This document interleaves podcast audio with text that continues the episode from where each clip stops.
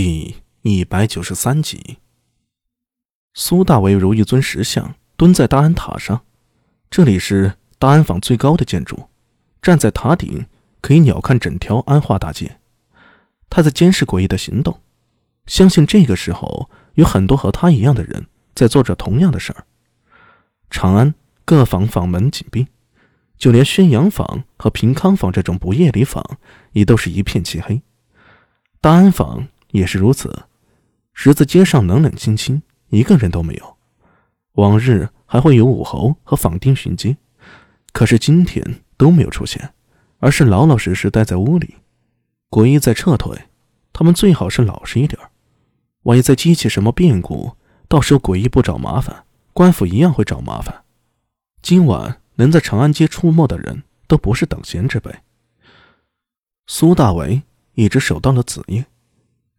看安化大街上的诡异越来越少，他在如释重负，长出了一口气，拍了拍黑三郎和黑猫的脑袋，他缓缓起身，活动了一下有些麻木的身体。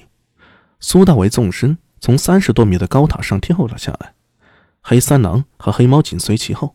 不过黑猫是跳到了黑三郎的脑袋上，而黑三郎则没有计较，脚下仿佛有一团气云拖着他和黑猫的身体飘然落地。三郎，你这招又是天赋技能吗？忘。好吧，算你狠。说实话，苏大为很羡慕黑三郎，这家伙不愧是天狗，不愧是上品鬼呀。他的天赋技能真的是层出不穷，控火、御空而行、钢筋铁骨，天晓得这家伙有多少隐藏的技能呢？不过苏大为也仅是羡慕了一下，没有别的想法。说一千道一万，黑三郎都是他的伙伴，只这一点就够他骄傲的了。谁？当苏大为带着猫狗跳出大安坊的坊墙，沿着街道行走的时候，蹲坐在他肩膀上的雪容突然吱吱叫了两声，还用爪子指向前方，似乎是在提醒苏大为有情况。长街两边有火把，所以光线很好。苏大为话音未落。就见一个尖嘴猴腮的青年从一条大街上拐了出来。那青年看上去好怪，个头不高，尖嘴猴腮的，满头金发，穿着一件僧袍。青年看到苏大为的时候，也露出警惕之色。他那双眼睛在苏大为的身上扫过，闪过一缕金光，旋即又落在了黑三郎和黑猫的身上，最后看向雪容。看到雪容的时候。青年明显一愣，脸上旋即露出笑意。在下大慈恩寺行者。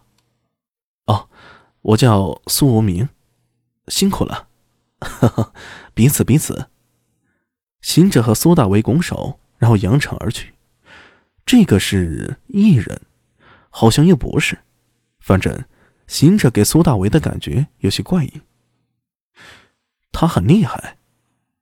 苏大为扭头看向雪容，雪容点了点头，吱吱的叫着，一边手舞足蹈。他好像是在说：“那家伙很强，很强，有多强？”苏大为这一次真的有些好奇了。他转身看向行者的背影，就见他衣袂飘飘，看似行动缓慢，但实则速度奇快，眨眼间就不见了踪影。大慈恩寺。苏大伟想起了玉枕，想起了他身上那只降魔杵。这大慈恩寺好像也是藏龙卧虎啊！站在十字街口，苏大伟突然陷入了迷茫。诡异的事情已经解决了，皇帝老儿也解救了，那他接下来该做什么呢？要知道，他现在可是通缉犯呀！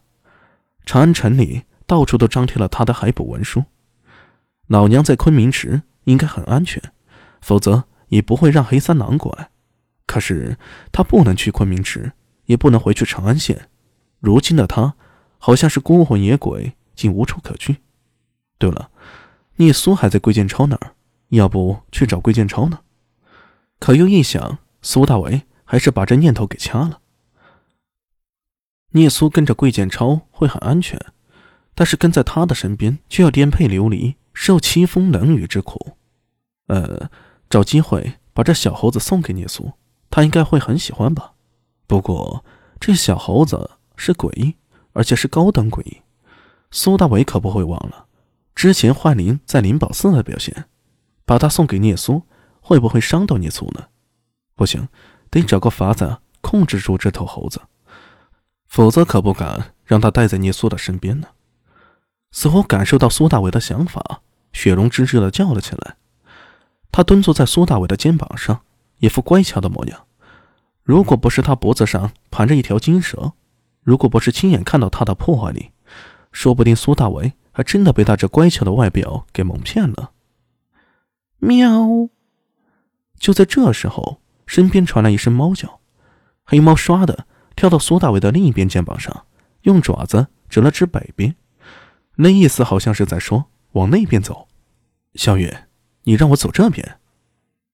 喵！黑猫的叫声软弱，但却态度表现的很坚决，纵身从苏大伟的肩膀上跳了下来，沿着长街往北走。哎，你要带我去哪儿？黑猫回头喵的又叫了一声，然后撒腿就跑。哎，小月，你慢点儿！苏大伟见状，只能跟在他后面飞奔而去。